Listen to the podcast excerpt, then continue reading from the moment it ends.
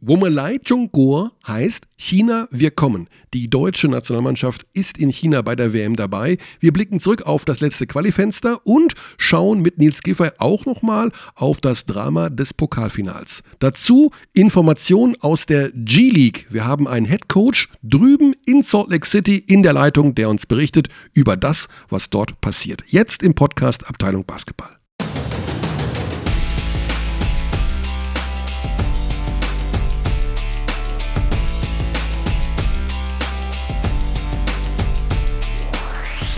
So, Alex ist wieder da. Hallo Alex. Guten Tag. Pina, Junge, Pina! So, So, guten Tag in die Runde. Alex ist wieder da von seinem Länderspieltrip. Wird er uns gleich ausführlich berichten. Aber ja, vielleicht, ich weiß nicht. Alex, ich habe heute Morgen in der Zeitung gelesen, äh, Gimlet Production, das ist äh, eine amerikanische Podcast-Firma, ist verkauft worden an Spotify. wow. Also Spotify hat die gekauft. Aha, okay. Was haben die denn gemacht? Die haben mh, 25 verschiedene Podcasts, produzieren die. Und das ist ein Start-up gewesen, also ja, noch erst vier Jahre alt oder sowas. Und ähm, 200 Millionen Dollar Oh. hat Spotify für die bezahlt. Glaubst du, entspricht das unserem Marktwert ungefähr? Also ich will jetzt nicht sagen, aber 200 Millionen Dollar für 25 Podcasts. Warte mal ganz kurz. Gimlet Media. Äh, hey Siri, wie viel sind 200 Millionen geteilt durch 25? Das ist 8 Millionen. Alex! Und Das Ding hier, dieser ganze Bums, ist vielleicht 8 Millionen Dollar wert. Ein, unser Podcast. Ich habe gerade gegoogelt, was da für Shows dabei Ja, ich habe sind. ein paar abonniert, noch nicht reingehört. Der Typ ist so intelligent gewesen, dass er bereits, als er sein Start-up gestartet hat, Mhm. hat er das ähm, begleitet mit einem Aufzeichnungsgerät und hat zum Beispiel mit seiner Frau ein Interview geführt, bevor er zum Investor gegangen ist. Und das alles hat er nochmal extra in einem Podcast jetzt alles äh, auch verarbeitet. Ach, die Geschichte seines Verkaufs. Genau. Aber ich sag dir, schlecht, 200 Millionen. schlechte Nachrichten, da ist kein Sportpodcast dabei, glaube ich. Nee, da, was ich damit sagen will, ist ja. Nee, nein, nein, das ist egal. anders, anders. Wir sind 8 Millionen Dollar wert. Das, darauf wollte ich hinaus. ja, Das okay. heißt, alle, die jetzt uns kaufen wollen, was ihr gutes Recht ist, ich sag mal so, können jetzt ich hoffe, ich, hoffe, ich spreche auch mit deinem, in deinem Namen. Für 5 Millionen würden wir auch weggehen, oder? Bist du käuflich? Ich bin der käuflichste Mensch der Welt.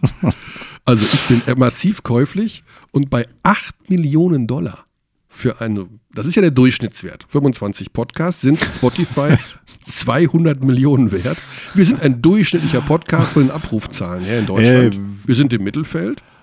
Also wir sind genau dieser, auf, für amerikanische Verhältnisse, 8 Millionen Dollar wert. Wa- Wahrscheinlich, okay. Gut, wir reden über die National.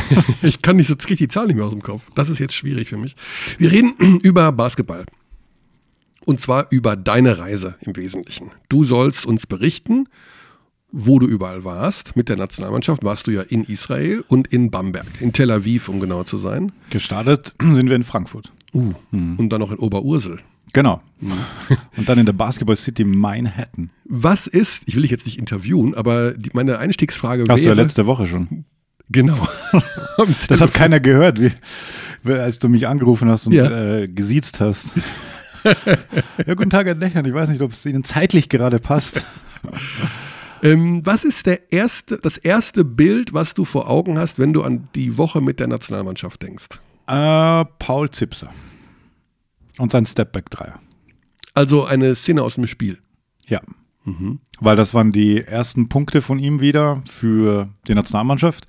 Es waren gleich sehr spektakuläre, individuell nicht leicht zu lösende, eine nicht leicht zu lösende Situation, weil die Uhr lief ja ab. Und äh, er hat den Wurf genommen, Stepback getroffen. Und das ist genau das, was dem Team in weiterer Folge ein bisschen gefehlt hat. Diese, dieser eine individuelle Spieler, der auch mal, wenn das System nicht aufgeht und gut verteidigt wird, auch mal was individuell lösen kann. Deswegen war das für mich wahrscheinlich die stellvertretende. Das ist schon ein, nicht nur eine spektakulär gute Antwort, sondern tatsächlich wahrscheinlich auch die Gesamtanalyse dieser Woche. Wenn wir das uns kommt die, ein bisschen hin, ja. wenn wir auch Also das ist- das ist genau- Griechenland-Spiel uns anschauen, da hat dieser eine herausragende, ich will jetzt nichts gegen den Kader sagen, aber der Spieler, der diese Griechen mal kurz hätte ins Achtung stellen können, Genau. der hat gefehlt. Dadurch, dass äh, Benzing nicht angereist ist, äh, Paul dann eben auch verletzt war. Also er ist nicht verletzt, kann man an der Stelle auch ganz klar sagen. Das war eine reine Vorsichtsmaßnahme.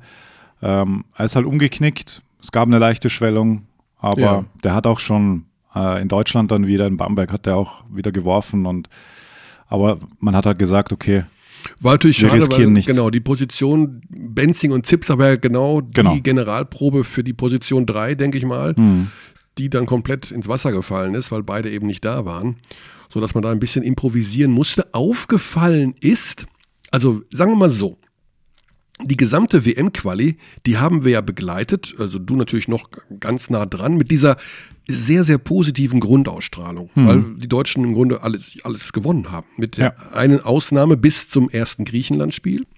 Jetzt kamen hinten raus nochmal zwei Niederlagen hinzu. ja.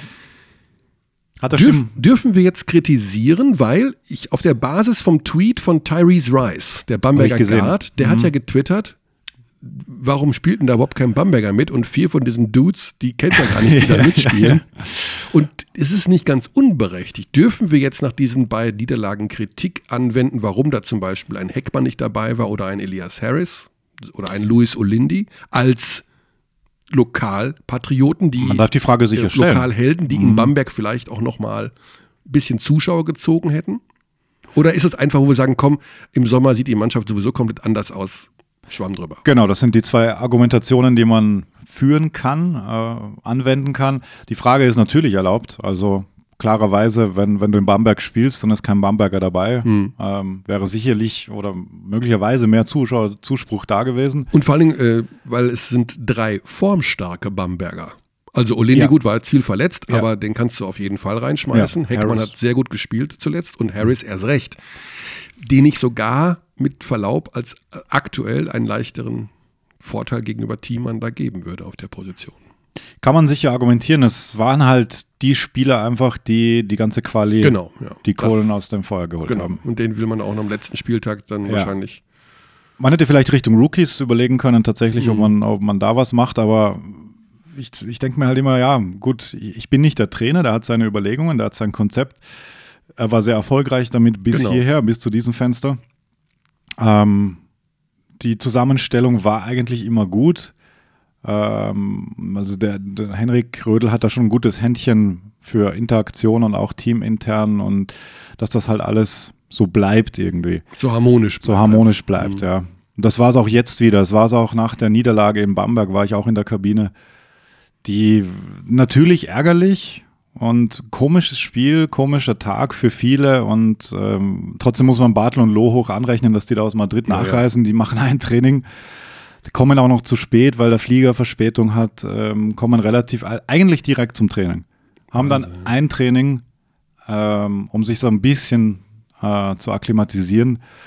Und dann ist es natürlich tough. Also du hast gemerkt, Lo ist da noch ein Fremdkörper, das war sein erstes Spiel in der Quali, Mhm. aber auch er wollte halt dabei sein, weil er konnte halt nie, er war entweder verletzt oder Euroleague. Es kam immer was dazwischen. Und er ist ja eigentlich auch gesetzt dann für. Du brauchst ihn, ja, brauchst also ihn als als, Backup von Dennis Schröder. genau. Und bei Bartel sowieso. Also ich denke mal, dass wir da schon. Kann man da schon feststellen jetzt, dass so die.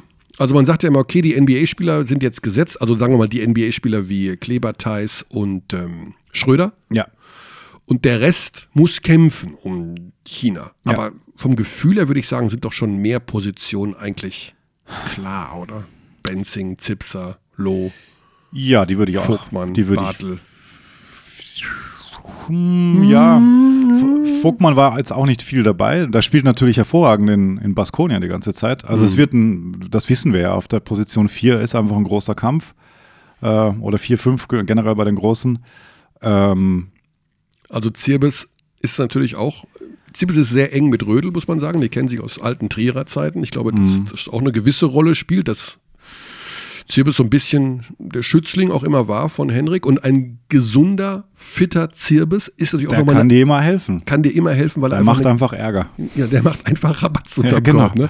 Genau. Wohingegen, wenn du Vogtmann und noch einen Center hast, der auch außen eher spielt, also wäre das schon ein ganz guter Gegenpart, sag ich mal, dass ein Zirbis da unterm Korb ein bisschen das Holz klein hackt. Genau, und da beginnt dann schon das Problem oder nicht das Problem oder das Luxusproblem, das es gibt. Der Kader ist einfach deutlich größer, als ähm, die Plätze es hergeben. Und du darfst ja auch nur zwölf mitnehmen. Zwölf, genau. Ähm, wobei ich da echt der Meinung bin, warum nicht 14 mitnehmen und zwei si- sind halt nicht umgezogen als Backup für so ein Turnier. Geht das? Nein, nein, geht nicht. Eben, genau. Aber ich sage nur, das wäre irgendwie, würde in dieser Situation deutlich helfen irgendwie, weil du kannst natürlich auch Leute belohnen, indem du sie mitnimmst zumindest. Aber so ist es einfach nicht. Ähm, also es wird harte Cuts geben müssen. Ganz klar. Ja.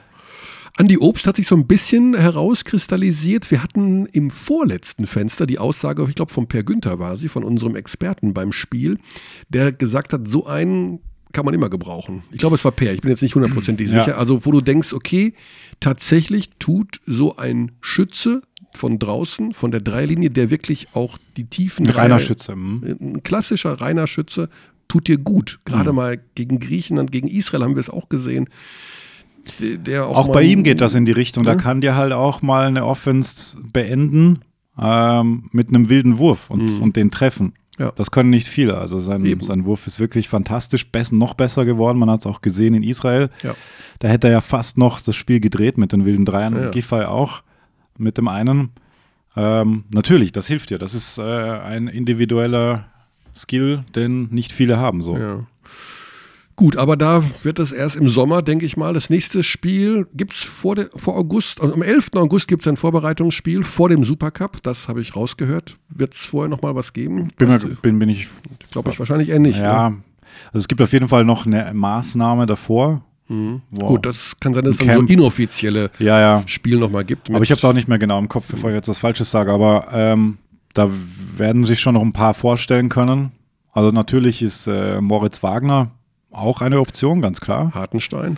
Hartenstein muss man schauen, wie die Saison weiterläuft. Der ist halt noch so jung, da kann man auch, also der wird noch viele Gelegenheiten haben, sagen Mhm. wir mal so. Ich denke dir, ich denke, Moritz Wagner kann dir mehr direkt helfen. Weil er halt, Aber der ist auch wieder ein großer Spieler. Ne? der ist auch ein großer Spieler, ja. aber hat einen guten Wurf, ist ein smarter Spieler, kann verteidigen. Mhm. Also der kann dir schon unmittelbar, glaube ich, mehr helfen. Er ist halt weniger roh als Hartenstein. Dann haben wir noch einen großen. Da müsste ja, dann wird es schon eng. Ne? Dann wird es richtig eng. Ja, ja, eben, ich sage ja, also es wird Theis, Kleber, Bartel, Vogtmann, Mhm. Wagner. Da sind wir schon bei Ja, ja. Also da, fünf, sechs Leuten und der halbe Kader ist voll. Und nur mit großen Spielern.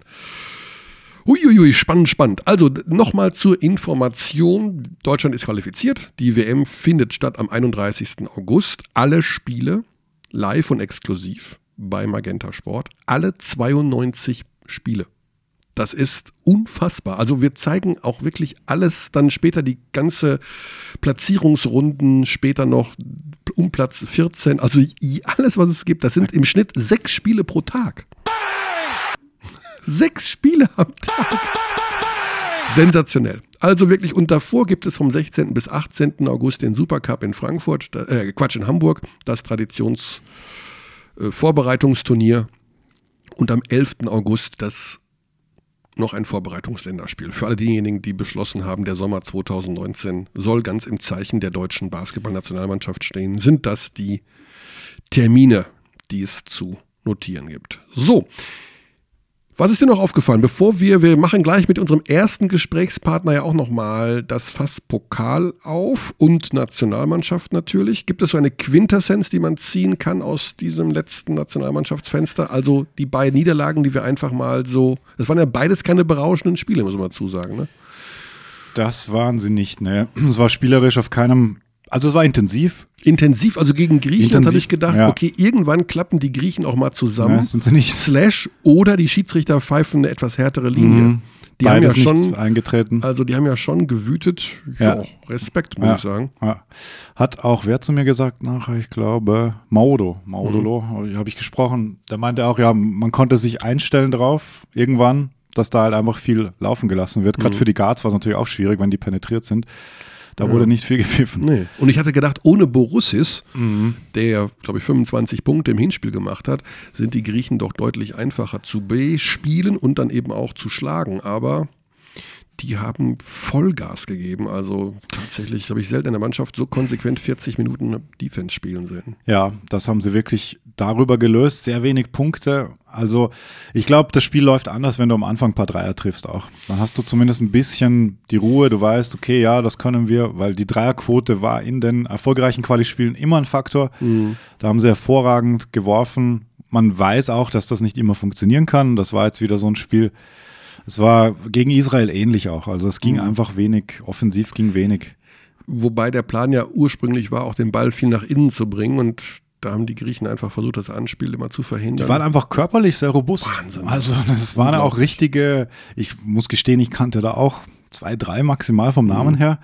Aber so wie die da daherkamen, das war schon, das waren halt einfach gestandene, austrainierte Ja. Spieler. Also man hat ihnen von vornherein gesagt, ihr seid auch körperlich unterlegen auf der 4 und 5, aber haltet körperlich dagegen. Und das haben sie gemacht. Mhm. Von der ersten Sekunde an. Also das war wirklich, ja.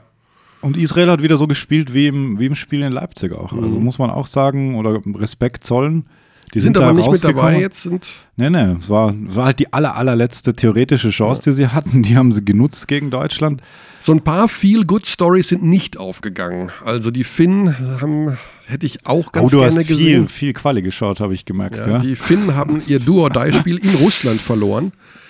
Äh, da stand es kurz vor Schluss 74, 74. Dann haben sie hinten raus voll noch die Hütte voll bekommen. Und dann natürlich der Montenegro gegen Lettland. Ich gebe offen zu, ich hätte Porzingis und Strelniks super gerne in China gesehen.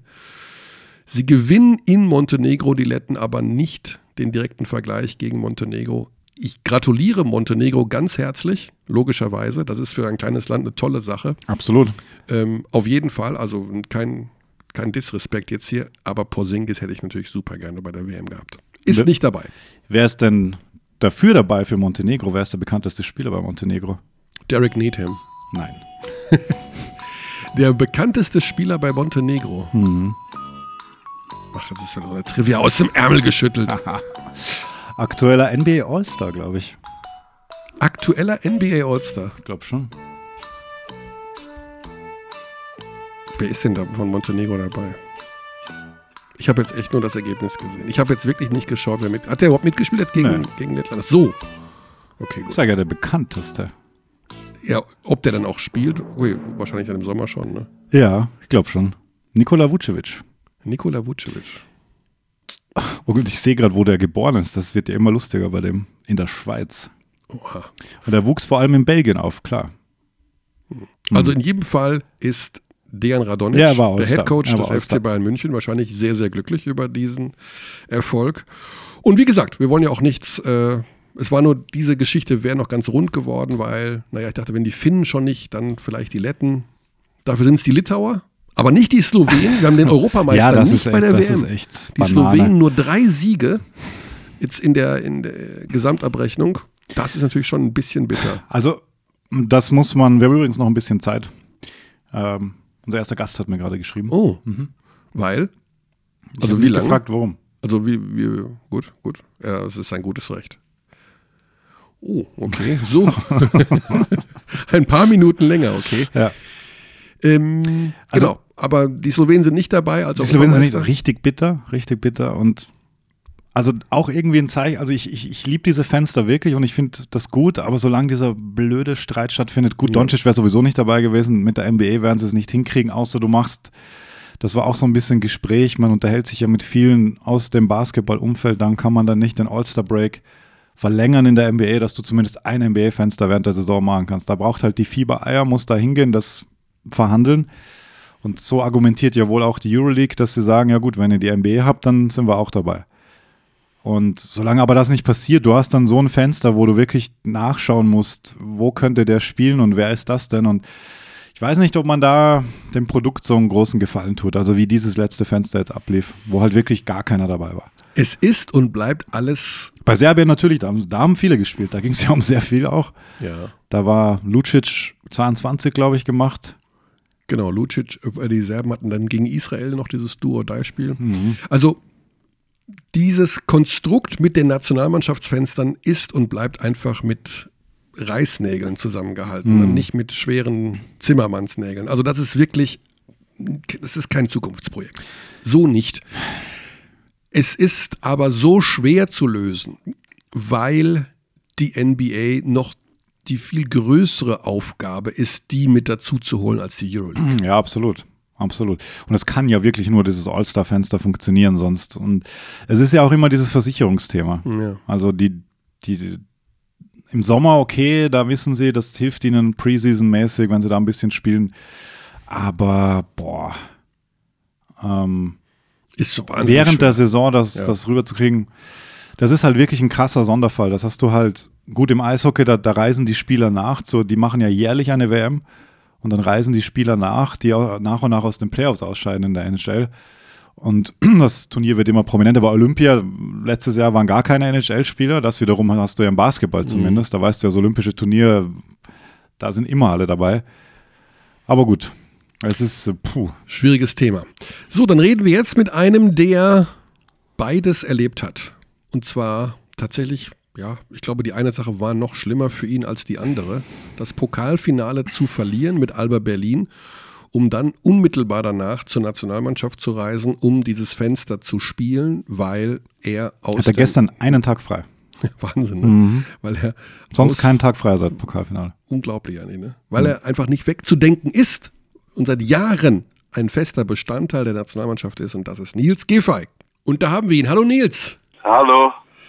Ja, wir haben bisher 101 Podcast aufgenommen, Nils, und wir haben, glaube ich, noch niemanden gefragt, wie es ihm geht. Aber ich würde das jetzt gerne mal ändern. Wie geht es dir? Ganz gut zurzeit. Ist Ja? Okay. Das waren ja schon recht emotionale Geschichten, die da in den letzten zehn Tagen über dich eingebrochen sind. Ich hoffe nicht, dass jetzt noch ein Auto-Auffahrunfall hinzukommt, wenn da schon dein Ach, System. Nee. ähm, die Pokalniederlage war natürlich, denke ich mal, emotional somit eines der absoluten Kracher-Dinge überhaupt, die du bisher in deiner Karriere verarbeiten musstest. Oder dramatisiere ich jetzt gerade? Ja, ich glaube schon, in der Situation war das jetzt echt schmerzhaft. Oder durch die Situation, in der wir einfach so mit unserem Team über die letzten zwei Jahre jetzt stecken, war es echt schmerzhaft, dass, wir, dass wir uns bisher noch nicht mit einem Titel irgendwie krönen konnten, was wir eigentlich, so wenn man die wenn man den Trend sich einfach mal so anguckt oder vom Bauchgefühl auch von unserem Selbstverständnis irgendwie so ausgeht, dann dann wäre das absolut Zeit gewesen. Ja, Und- es sah ja zum Schluss auch wirklich danach aus. Ihr habt ja noch wirklich eine Aufholjagd äh, gestartet, die ich sogar als Kommentator des Spiels kaum noch erwartet habe. Geht in Führung und dann kommt diese letzte Aktion von Nikos Zisis. Wann war denn jetzt für dich persönlich der schlimmste Moment, als der Ball in den Korb ging oder vielleicht sogar einen Tag später erst? Wann tat es am meisten weh? Nee, war wahrscheinlich schon die Situation, genau die Situation, wo er, wo ein Veteran den Ball kriegt, den Wurf nimmt. Und du weißt irgendwie schon, wenn der Ball in der Luft ist, das Ding geht rein. Also er hatte einfach eines seiner besten Spiele der letzten Jahre gegen euch an diesem Tag, muss man sagen. Da kam, Auf jeden Fall. da kam halt viel Okay. zusammen auch. Ja, das muss man halt ihm echt und der, der, der Bamberger Truppe halt wirklich lassen. So, das sind halt Abgezockt. die Jungs. ähm, viele Veterans dabei, die schon ein paar, paar Situationen durchlaufen haben und dann relativ cool geblieben sind. Und ja, okay, am Ende läuft es dann auf aus unserer Sicht so auf einen Offensivrebound von, von Bamberger Seite raus. Ähm, Ja, wollte ich nicht sagen, dass es wehtut. Ja. War im Also- Vorfeld denn schon so eine Geschichte? Ich meine, ihr habt das Pokalfinale im letzten Jahr verloren, die Finalserie um die Meisterschaft und jetzt ist das Pokalfinale und es ist noch nicht gespielt, aber man bekommt mit, okay, Luke Sigma, also einer sehr, ein sehr wichtiger Spieler, ist krank. Äh, Ich glaube, Dennis Clifford war noch angeschlagen, C war noch nicht wieder richtig bei 100 Prozent. Denkt man sich da, oh, das könnte schon wieder schief gehen oder kann man sowas vor einer Partie auch ausblenden? Ja, Jetzt kannst du eigentlich nicht ausblenden, muss Nee, ich ne? sagen. also, du merkst ja irgendwann schon, äh, du merkst ja irgendwie schon, ob dein Team gerade in einem gewissen Flow drin ist. Mhm. Und auch der kann voll brechen. Ähm, aber du merkst ja schon, ob du irgendwie gut vorbereitet bist, ob, ob, ob ähm, man ja einfach in einem guten Moment gerade ist, ob alles locker ist, selbstbewusst oder ob die Nervosität irgendwie hoch ist. Mhm. Und ja, wir haben, haben uns da in eine Situation begeben, die irgendwie nicht, nicht so optimal ist, um, dann, um dann mit so einem riesen Selbstbewusstsein zu spielen. Ne? Ja. Jetzt geht das ganze Ding also extrem unglücklich verloren, emotionales Drama. Jetzt sagt man ja immer, es äh, ist vielleicht besser, dann direkt wieder mit Basketball weiterzumachen. Also das krasseste Beispiel überhaupt Motorsport. Niki Lauda damals komplett verbrannt und sechs Wochen später fährt er wieder Auto. Also nach dem Motto, die Psychologen sagen, es ist am besten direkt wieder weiterzumachen. Jetzt war das bei dir ja im Grunde genauso. Du hattest gar keine Zeit und hast direkt wieder mit Basketball mit der Nationalmannschaft weitergemacht. Ist das jetzt im Nachhinein für dich, glaubst du, zum Verarbeiten der richtige Schritt gewesen oder wärst du lieber auf die Seychellen gefahren? Ich glaube, es war zum Verarbeiten war das schon ganz gut. Also Obwohl Seychellen auch nicht schlecht gewesen wäre. Ja, wollte ich gerade sagen, das hört sich nicht schlecht an, aber die Option gibt es ja zurzeit leider nicht. Ähm, Wenn die aber, Aber wenn die aber da gewesen wäre, also, am- also zehn Minuten später in der Kabine kommt Henrik Rödel zu dir und sagt, pass auf, ich habe hier zwei Tickets, Oberursel äh, und Länderspiele oder Seychellen mit der Freundin. Hättest du dann wahrscheinlich doch das Flugticket auf die Seychellen genommen?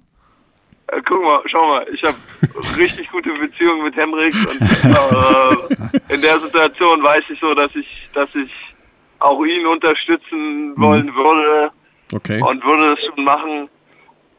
Aber ja, Ja. hört sich, hört sich alles schon nicht so schlecht an. Ne? Also zum Aber Glück ist diese Entscheidung. Punkt, ich glaub, das, Ja. das ist echt, es war echt gut, dass wir einfach, ähm, dass wir Yoshi, JT und ich dann einfach direkt zum nächsten Event weitergefahren sind Ja. und ein bisschen Zeit in Tel Aviv verbringen konnten, was ja auch nicht schlecht ist. Ähm, ja, das macht schon, macht schon einen Unterschied, so, Ja. ob du, ob du jetzt wieder zu Hause sitzt und dann im Training bist mit denselben Leuten und irgendwie ist der Mut so ein bisschen schlecht oder Genau. ob du einfach irgendwie eine ganz andere, ganz andere Gesichter wieder siehst, andere Trainer, andere Systeme hast. Hat gut getan. Hm.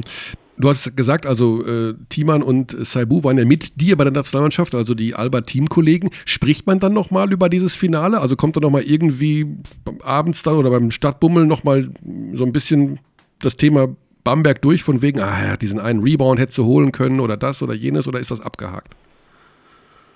Nee, klar, du sprichst direkt darüber. Ja. Ich glaube, wir haben den ganzen Abend darüber gesprochen, die ganzen, so die nächsten zwei Tage, Mhm. gerade in so einer Situation, wo es wirklich ein, ein Rebound ist, Mhm. Ja, dann spielt, also ich bin zumindest so eine Person, so das, das spielt, das spielt sich, wenn ich die Augen zumache, spielt sich dieser Film ab. So. Mhm. Ich, ich gehe schlafen und der Film spielt ab. Also Siehst du da auch eine gewisse, also das ist deine, ja, das ist deine Vorgehensweise und das ist deine Psyche. Siehst du da auch eine gewisse Gefahr darin, dass dich diese Szene, diese Szenen, dieser Wurf von Cesis oder das Spiel an sich nochmal bei späteren Situationen wieder einholen könnte? Dass du selber plötzlich bei einem Wurf in einem fünften Playoff-Spiel die Bamberger Situation vor Augen hast? Oder glaubst du, da bist du drüber hinweg und kannst das irgendwie verarbeiten? Was ich damit sagen nicht, will, wenn, er noch ja. mal, wenn er nochmal in derselben Situation den Ball hat, nochmal frei ist, dann sehe ich die Situation wahrscheinlich schon Genau. eher. Aber Aber ich wichtig ist, glaube ja, äh, ich glaub eher, das wäre eher so eine Situation, wenn ich jetzt einen, den letzten Wurf, äh, den letzten Wurf irgendwie genommen hätte oder und da ein schlechtes Play Mhm. gemacht hätte oder ähm, irgendwie da einen Turnover geschmissen hätte. Das sind Sachen, glaube ich, die sich nochmal abspielen. Aber ja. Aber du bist zuversichtlich, dass es keine bleibenden Schäden hinterlässt, sage ich mal jetzt so salopp.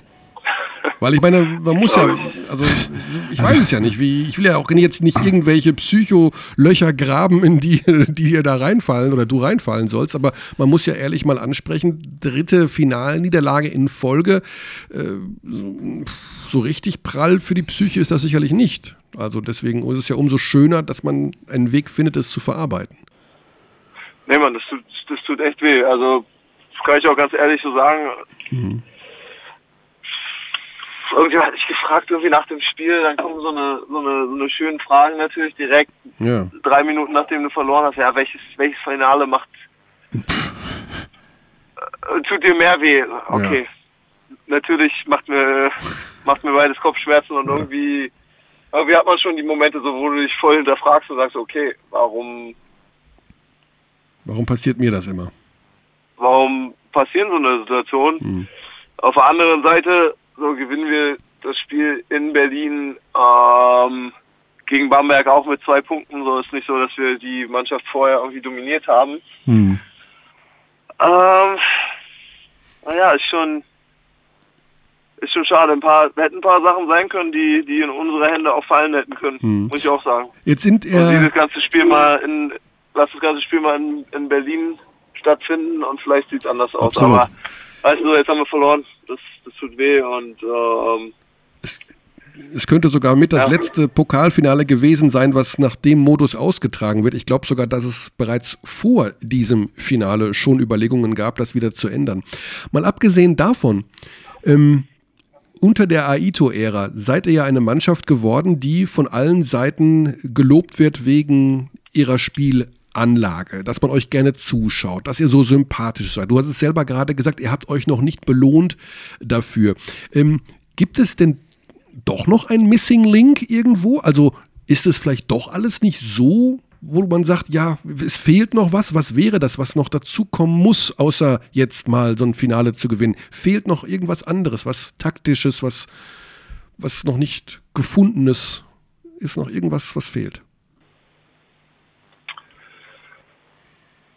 Oder ist alles da? Oder ist jetzt alles da? Will man irgendwas, also, oder sagt man sich, weißt du was, wir sind einfach gut. Wir haben den MVP, wir haben die Spielanlage, wir haben die Leute, wir haben die Teamchemie. Es kommt schon, wir machen so weiter und irgendwann werden wir den Titel holen. Oder will man doch noch etwas verändern? Ist noch eine Baustelle da, wo man sagt, bam, da müssen wir noch mal drüber reden? ich glaube einfach diesen, diesen Killerinstinkt in den letzten paar Sekunden werden wir uns einfach jetzt so, werden wir uns jetzt erarbeiten. Hm. Also das, das sind, glaube ich, Erfahrungswerte, die du als Mannschaft mitnimmst, die du, die du, die aber wirklich, wirklich erarbeiten musst. So, das ist jetzt so eine Floske, aber da musst du erstmal Zeit reinstecken, um zu verstehen, okay, was genau machen wir, wenn wir in der Situation sind. Du musst die Situation erstmal durchlaufen. Manchmal, bei manchen Teams funktioniert es und klickt es direkt. Aber wir haben jetzt eine, eine München-Mannschaft im letzten Jahr, die alle riesig gelobt haben.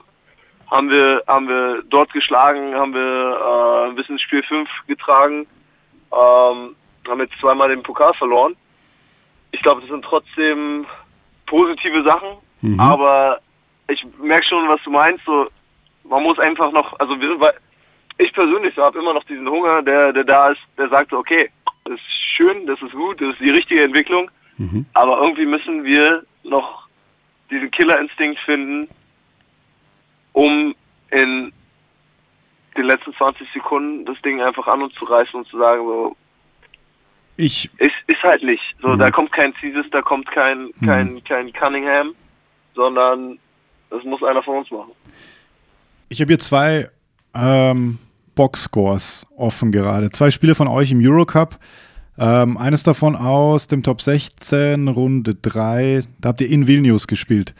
Ähm, um auch mal, ich meine, da sieht der Kader auch ganz anders aus, wenn man da drauf schaut. Das darf man ja auch nicht vergessen. Dass ihr im Pokalfinale auch ein bisschen ähm, nicht alle zur Verfügung hatte. Stefan Peno zum Beispiel hat gefehlt. Ähm, das war ja ein Spiel in Vilnius, da hast du, glaube ich, hast du die Overtime erzwungen sozusagen. War das das in Vilnius? Mhm. Ja. Ähm, Das, das ist ja eigentlich eine Situation, die genau in die andere Richtung gelaufen ist, die man vergleichen kann, um, äh, um zum Thema Eurocup auch zu kommen, den ihr ja noch spielt, wo ihr jetzt im Viertelfinale seid. Das sind ja auch, erinnert man sich dann an solche Spiele auch, dass man, dass, dass man eben weiß, okay, man hat diese Situation ja schon erlebt. Kann man das dann auch anders anwenden? Ja klar, also ich finde, das sind immer, das sind immer gewisse Plays, gewisse, gewisse Spielsituationen, wo du einfach weißt, okay, wenn wir, wenn wir, wenn wir irgendwie scoren müssen, wenn wir einen Stop kriegen müssen, so wir machen diese zwei, drei Sachen. Wir laufen dieses eine Play, in dem ich einmal einmal Peyton für einen für einen Drive hab, einmal Luke für einen Pick and Pop Mhm. hab und in der Situation bin ich auch noch auf der Weak Side, der irgendwie frei ist. Ähm, ich finde genau genau auf so eine Sachen kommt es dann immer an, wenn ähm, dass halt irgendwie Klarheit entstehen muss. Mhm. Jetzt spielt Und- ihr, ja, jetzt spielt ihr gegen Frankfurt beim am äh, nächsten Spieltag. Und sagen wir mal, es steht 74, 74, ja. Und ihr habt den Ball beim letzten Angriff. Und es ergibt sich die Möglichkeit, dass du einen freien Wurf hast. Du siehst aber, dass, sag ich mal, drei Meter neben dir ähm, ein Spieler von euch auch frei steht. Weißt du dann jetzt schon, ob du passen wirst oder selber werfen wirst? Also würdest du dann sagen, ich mache das jetzt, weil das hilft mir auch einfach jetzt das Ganze zu überwinden? Oder denkst du dir, weißt du was, mach, lass den anderen werfen. Ich habe momentan da, irgendwie will ich damit nichts zu tun haben mit solchen Crunch-Time-Sachen. Wie viel Zeit habe ich noch? Auf der Uhr, Ja. äh, ihr habt einen normalen Angriff. Also vier, ihr bekommt den Ball, habt, sagen wir mal, 20 Sekunden und es steht 74, 74. Also du kannst, der Angriff läuft, sag ich mal, genau, und dann kommt ein Block, zack, und du bist frei in der Dreierlinie, hast den Ball, ja, es sind noch fünf Sekunden, aber links neben dir steht, drei Meter entfernt, Gidreitis. Also noch fünf auf der Uhr, sagst du. Ja, oder fünf. Ja. Wirfst Okay. du selber oder Ich glaube, gibst du? ich, glaub, ich nehme gerne den Wurf. So, das wäre. Genau so soll es sein. Ich glaube, das ist auch der richtige Weg. Das ist auch der richtige Weg. Ja, jetzt habt ihr euch wieder getroffen. Du hast jetzt erst einmal wieder mittrainiert. Ist das so richtig? Habt ihr heute, heute ist Dienstag, äh, wieder begonnen? Genau. Einen Tag frei gehabt. Einen Tag frei gehabt seit Pokalfinale, kann man das so sagen? Ja, das stimmt. Das ist schon heftig. Wie hast du das Nationalmannschaftsfenster erlebt? Sportlich war ja die Qualifikation abgeschlossen. Es gab aber zwei Niederlagen. Das ist man fast gar nicht mehr gewohnt von der Mannschaft. Äh, hat das für dich jetzt irgendeine Rolle gespielt, dass du sagst, okay, jetzt sind wir zwar nicht Gruppenerster, aber das ist dir auch egal. Jetzt lass doch mal einfach die Auslosung auf uns zukommen. Oder ja, bist du da schnell drüber hinweggekommen, sage ich jetzt mal, über diese Geschichte, die da jetzt gerade in den letzten drei Tagen passiert ist? Ich habe mit Henrik auch darüber gesprochen und, und habe es auch ehrlich gesagt, so dass ich, dass ich alles, alles in die Spiele investiere und da auch Lust habe und, und reinhauen möchte, aber das halt schon echt schwer ist, da großartig emotional zu werden. Mhm. Äh, weil wir schon qualifiziert sind und äh, auch für uns, die jetzt vom Pokal gekommen sind. Also ich kann nur für mich sprechen, aber das war war schon äh, war eine Challenge, einfach da irgendwie Druck oder Emotionen aufzubauen. Deshalb war es irgendwie war es auch einfach, einfach mal locker zu spielen. Ja. Was ja gar nicht so schwierig, äh, so einfach war, weil die Griechen ja unheimlich körperbetont Basketball gespielt haben. Ne? Das war ja echt ein ganz schönes Rumgekeule. Ja. Jetzt ist äh, ein WM-Jahr. Also WM ist Qualifikation, ist geschafft. Bumm, zack, jetzt kommt die Auslosung. Es geht im Sommer weiter. Wie, wie ist jetzt deine Ambition? Hast du das Gefühl, du musst kämpfen um einen Platz im Kader? Ist, äh, hat der Coach irgendwie gesagt, also nur Schröder ist gesetzt und ihr alle anderen, ihr müsst jetzt mal ordentlich reinkloppen? Wie, wie fühlst du dich da gerade vom Standing her? Bist du 100% sicher mitzufahren? Und wie groß ist der Bockpegel überhaupt auf die ganze Geschichte? Ähm, nee, ich habe ich hab richtig Lust drauf auf jeden Fall. Ähm, ich bin, ich glaube, ich habe mich, wenn man aus so einer Sicht mal, mal spricht, glaube ich, habe mich Henrik gegenüber so gut immer präsentiert. Ähm, glaube, ich passe in sein, in sein System auch ganz gut rein, dadurch, dass wir uns halt schon echt lange kennen und ähm, kann mir halt auch vorstellen, in so einer, in so einer Mannschaft einfach gut eine, eine kleinere Rolle zu spielen, einfach ähm, mit den Leuten, die halt auch, auch, auch, was weiß ich, aus der NBA kommen. Ähm, aber ich habe ich hab riesig Lust drauf. So. Ja, also du gehst davon aus, einfach mit dabei zu sein. Also wir gehen von, von einem gewissen Konkurrenzkampf insgesamt noch aus. Also wir sagen jetzt mal Auf jeden Fall, als ja. Beobachter, okay, Schröder, Kleber, Theis, bumm, die sind gesetzt. Ja, so einfach zack. Da sind diese drei NBA-Vögel, da kommt man einfach, das ist so, die sind super und die spielen auf jeden Fall. Und dahinter ist, na klar, also machen, machen wir uns nichts vor, wenn Zipser gesund ist, wenn Robin gesund ist, wenn Maodo und sowas alles, ähm, Aber spürst du selber auch, dass, wenn du nach links und rechts schaust, dass da Spieler wie Andy Obst oder ähm, Mike Zirbes oder sowas, dass die noch das Gefühl haben, Konkurrenzkampf ist da noch, sie wollen sich unbedingt empfehlen für China. Ist das spürbar innerhalb der Mannschaft? Ich weiß, was du meinst. Hm.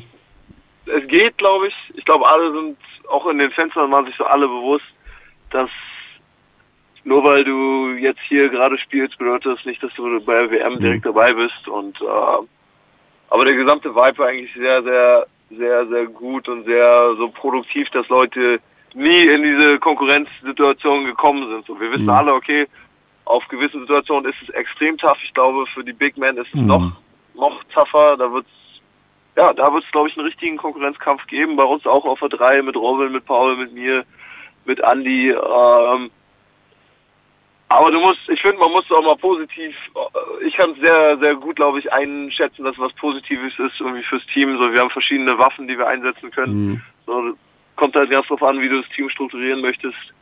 Ähm, und, und was man so braucht. Ja.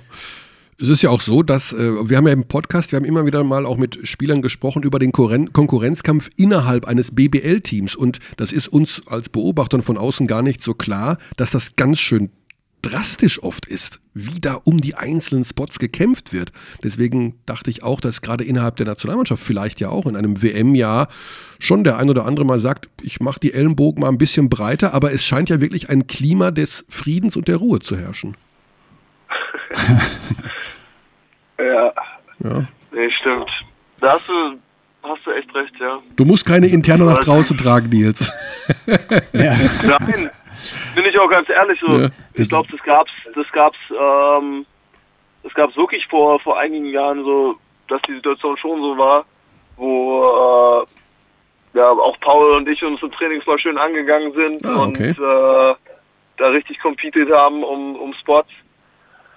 Ähm, und auch so ein bisschen um die, um so ein Machtgehabe und Machtposition, glaube ich, im Team, aber das ist dadurch, vorbei. dass einfach die gesamte Nation aus so einer Generation besteht, die, die schon sich in der U20, in der U18 mhm. äh, kennen und dadurch auch gewisse so Machtsituationen einigermaßen klar sind und mhm. schon, was heißt akzeptiert sind, aber schon, du bist schon mal in anderen Situationen ähm, gewesen mit den Spielern, ist das relativ klar, finde ich. Ja, das ist natürlich äh, was sehr Angenehmes, was sehr Positives. Also das fiel mir schon auch auf jetzt in den ganzen Fenstern, wo ich auch dankenswerterweise ein bisschen dabei sein durfte, dass so dieses einer für alle, alle für einen Gedanke, der war da schon über allem eigentlich. Mhm. Auch jetzt nach dem letzten Spiel, klar war es eine Niederlage, aber alle waren trotzdem happy, dass, weil man wusste, man hat es geschafft. Keiner hat ein böses Wort gesagt, alle freuen sich, wer auch immer dann hinfährt. So, das war so ein bisschen das Fazit direkt danach. Natürlich, jetzt kommt dann die andere Situation, dass es halt äh, einen Kader geben muss einfach. Es gibt halt einfach nur zwölf Spots und 27 haben gespielt in der Quali. Das ist ja schon Wahnsinn. Nils, du hast, ähm, ich bin immer ganz gemein und komme mit der guten Fee ums Eck. Ja? Und die gute Fee hat zwei Medaillen in der Hand. Die eine ist die für den deutschen Meistertitel mit Alba Berlin und die andere ist eine Medaille bei der Weltmeisterschaft in China. Sie sagt aber, lieber Nils, du darfst nur eine davon nehmen. Welche nimmst du? das ist wirklich fies. Das ist. Schwer, ne? Shit. Sie sagt, wenn du dich nicht entscheiden kannst, gibt es gar keine. das ist ja, Oh Mann. Wenn du, dich nicht oh. wenn du dich nicht entscheiden kannst, wirft Lucic einen Dreier in der Schlusssekunde zum Sieg in Spiel 5 für den FC Bayern.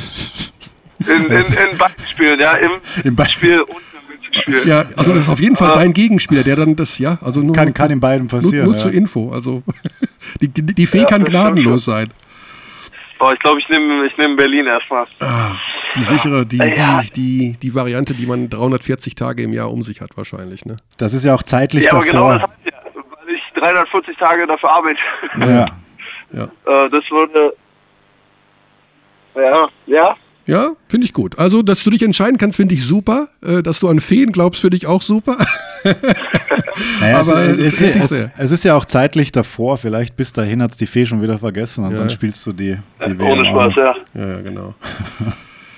Ja, dann hoffe ich, dass du einfach gut aus allem da jetzt rausgekommen bist und dich wieder eingrooven kannst in den BBL-Alltag. Abschließend noch ganz kurz zum, zum Eurocup. Also den habt ihr jetzt auch anstehen. Der geht weiter in einer Woche, glaube ich, gegen Malaga zu Hause.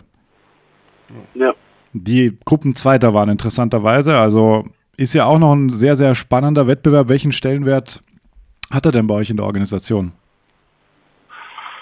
Schon, schon ziemlich groß, weil gerade gerade dadurch, dass jetzt viele spanische Teams auch noch im Eurocup sind, ist, Mhm.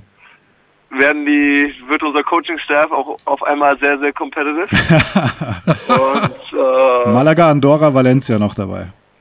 Richtig, ja. Mhm. Ähm, und ich glaube, die haben, die haben auch richtig Bock, Ja. äh, diese Teams halt zu schlagen. Ja. Aber es hat schon, es hat schon einen, äh, es hat schon einen großen Wert. Auch Mhm. die Chance, wenn man wirklich den Titel holen würde, sich für die, äh, für die Euroleague zu qualifizieren, ist natürlich auch immer, immer sehr, sehr, sehr, sehr sexy. Mhm. Hättest du da Bock Ähm, drauf auf Euroleague? Ja, auf Ja? jeden Fall. Also, das. Ich finde, das muss auch irgendwie sein. Ich weiß nicht, ihr mit eurer Halle, mit der Organisation Euroleague gehört auch nach Berlin. There I said it. Ja, stimmt auch. Muss ich auch ganz ehrlich sagen. Ich glaube, es muss auch so, ist auch die Ambition von, von, ähm, von allen hier. Also Okay. das muss eigentlich irgendwie der nächste Schritt sein. Man weiß nicht, man weiß nicht, wann genau es kommt, aber es müsste eigentlich so der, der nächste Schritt sein. ja, also die Chancen fürs nächste Jahr stehen ja nicht schlecht, äh, dadurch, dass zwei Deutsche dabei sein werden und die Bayern eine Wildcard sicher haben, also die Teilnahme sicher haben, unabhängig davon, ob sie Meister werden oder nicht, äh, sind euch ja diverse Türen eventuell geöffnet. Wir wollen aber da jetzt Die sportliche Qualifikation trotzdem deutlich schöner mit dem Eurocup-Sieg. Ja. Das wäre doch was. im, im, schon das schon im April dann. Wow. ja. Gut, Nils, dann sagen wir lieben Dank für deine Zeit. Ähm, alles klar. Gute. Du hast eine bisher, das dürfen wir nicht vergessen, also das wollte ich auch nochmal betonen an dieser Stelle, eine richtig, richtig gute Saison gespielt. Ja, darf man auch nicht äh, vergessen. da wäre auch nochmal die Frage, vielleicht zum Abschluss, ist das wirklich auch die beste Saison von deiner Seite aus, vom Gefühl her, die du bisher gespielt hast? Ja, ich glaube schon. Okay. Gerade vom Gefühl her so. Ja. Ich glaube, da gibt es auch keine zwei Meinungen. Da haben wir uns sehr dran erfreut. Und insofern, es Danke geht dir. aufwärts, Nils. Alles ist noch möglich. Eurocup, Deutsche Meisterschaft und Weltmeister im Jahr 2019. Was wird das für eine Weihnachtsgeschichte bei Giffey's zu Hause mit der Bundesfamilienministerin noch dazu? Das ist ja der Wahnsinn, was da abgeht. Ah, Okay. Gute Machen Zeit. Vielen, vielen Dank. Gute Zeit. Alles Danke dir. danke euch. Danke. Mach's gut, ciao. Ciao. Ja, genau so ist es. Ich wollte jetzt nicht zu viel über Politik reden und was Franziska da alles so erzählt von, Ja, von, von. Angela und so. Vielleicht sehen die sich auch gar nicht so oft. Gut, aber Ey. das Ja. ist ja mittlerweile auch bekannt, dass das die Tante ist. Jetzt haben wir 27 Spieler in dieser Quali haben für Deutschland gespielt. Ja, jetzt, sollen, jetzt sagt nicht, wir sollen den WM-Kader aufstellen. Welche drei haben denn alle Quali-Spieler gespielt? Welche drei alle gespielt haben. Hm. Ich sage immer Basti Doret. Richtig? Puh, schon mal gut. Dann Nils Giffey. Nein. Nein, nicht Nils Giffey, okay. Alle. Wer hat alle gespielt? Der Zirbus Mike? Nein. Ach, come on. Schlecht von, ist schlecht, Körner. Du bist richtig schlecht. Blindes Halbwissen, das ist das, was du kannst. Äh, scheiße. Wer hat denn immer gespielt? Wer war immer dabei? Mm, Na gut. mm, Einer hast du. forward. Äh, Bartel hat Bleib eher im Backcourt. Backcourt. Backcourt. Backcourt. Ich habe einen Jahresrückblick gemacht mit jemandem, da auch weil er alle Spieler gemacht hat. Ich weiß es jetzt nicht. Ich, ich, habe alle Namen vor, ich weiß es nicht. Weißt du, weißt du, wen ich da zum Interview hatte, weißt du nicht? Mit Beim? Jahresrückblick? Mhm. Ach so, easy. Easy. Das ist der zweite. Mhm. Dann gibt es noch einen. Er nennt sich selbst den Papa des Teams. Der Papa des Teams?